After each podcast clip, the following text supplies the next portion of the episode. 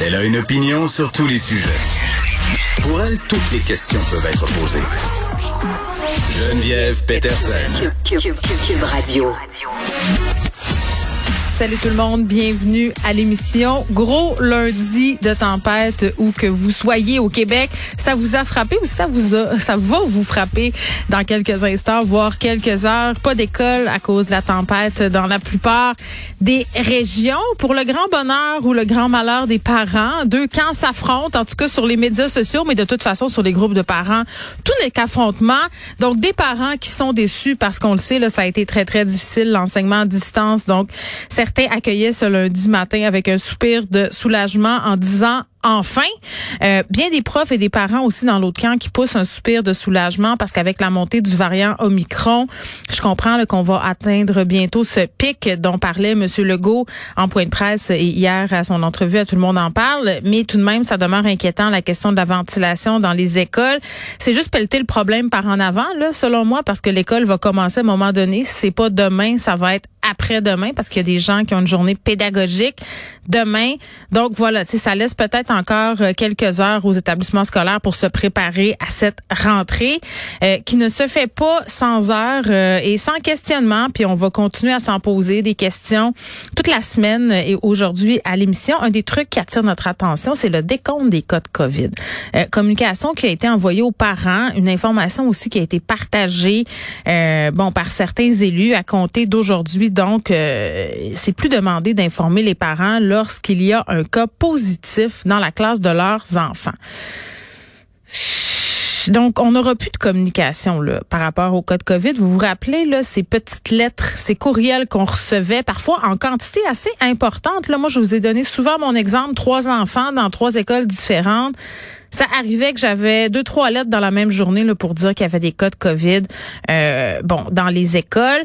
Là, on n'ira plus avec un décompte comme ça. Et ça soulève quand même bien des questions des parents qui se disent, OK, mais comment on va faire pour savoir si le torchon brûle, euh, comment on va avoir une vision juste de la situation? Euh, est-ce qu'on va devoir se fier sur Covid École. Vous savez, le Covid École qui se compte euh, très, très actif sur Twitter où on fait un décompte euh, des cas de COVID dans les différents établissements scolaires à la grandeur de la province de Québec. Covid École, là, qui est parfois plus vite que le gouvernement lui-même et des commissions scolaires pour faire le décompte. Euh, on va avoir Olivier Drouin, qui est fondateur de cette page-là, non pas seulement pour parler du fait qu'on ne comptera plus les cas de COVID, que c'est plus une déclaration obligatoire, mais Covid École qui met en place une plateforme de déclaration des conditions de l'air pour le personnel scolaire. Donc, comment tout ça va marcher? Euh, en fait, c'est, je vais utiliser le mot délation, là, c'est peut-être un mot euh, péjoratif, mais c'est le personnel scolaire, à ce que je comprends, là, qui va être appelé à communiquer avec COVID École pour parler de la qualité de l'air dans les classes. On sait que ça aussi, ça a beaucoup fait réagir. Là, Jean-François Robert, le ministre d'Éducation, qui a dit que la gestion de l'air dans les classes, c'était tout à fait OK, qu'il y avait des détecteurs de CO2 et que de toute façon, on pouvait ouvrir les fenêtres. Moi-même, très ironiquement, j'ai reçu une communication de l'école secondaire que fréquente ma fille euh, en fin de semaine pour parler de qualité de l'air. On dit que, bon, euh, parce que c'est un établissement qui est quand même récent, là, il y a des échangeurs d'air, que tout a été nettoyé, que des détecteurs de CO2. Mais je sais qu'il y a des parents qui ne sont pas rassurés tout de même, des scientifiques aussi qui, quand même, euh, posent des questions par rapport à tout ça. On semble aussi s'inscrire en porte-à-faux par rapport à ce qui se fait ailleurs au Canada, ailleurs dans le monde aussi. Donc voilà, on va avoir Olivier Drouin. Sylvain dans aussi sera là. On vous avait promis qu'il serait en classe aujourd'hui avec ses élèves. Évidemment, c'est fermé, je vous le rappelle, à cause de la tempête. Vous se posez la question suivante. Est-ce que le retour en classe se base sur un souhait plutôt que sur des faits? C'est-à-dire, est-ce que c'est parce qu'on veut que les enfants retournent en classe parce qu'on n'est plus capable? Est-ce qu'on veut retourner le monde en classe parce que l'économie se peut plus? Il faut que ça continue de rouler? Ou euh, on se base sur la scientificité? Petit mot sur le délestage. Ça, ça me fait bien rire, Jean-François Roberge, qui ne veut pas qu'on utilise ce mot, là, un mot qu'on utilise pour parler des gens euh, dans le domaine de la santé, parce qu'on le sait, les écoles vont faire appel aux parents en cas de force majeure. C'est ce qu'on a souligné. Ben, chez nous, c'est déjà commencé. Hein? Demain, c'est pédagogique. Dans l'une des écoles de mes enfants, euh, on nous a envoyé un petit mot. Et là, c'est vraiment pas mon but d'accabler le personnel. C'est pas ça du tout. Ils sont dans cette situation-là.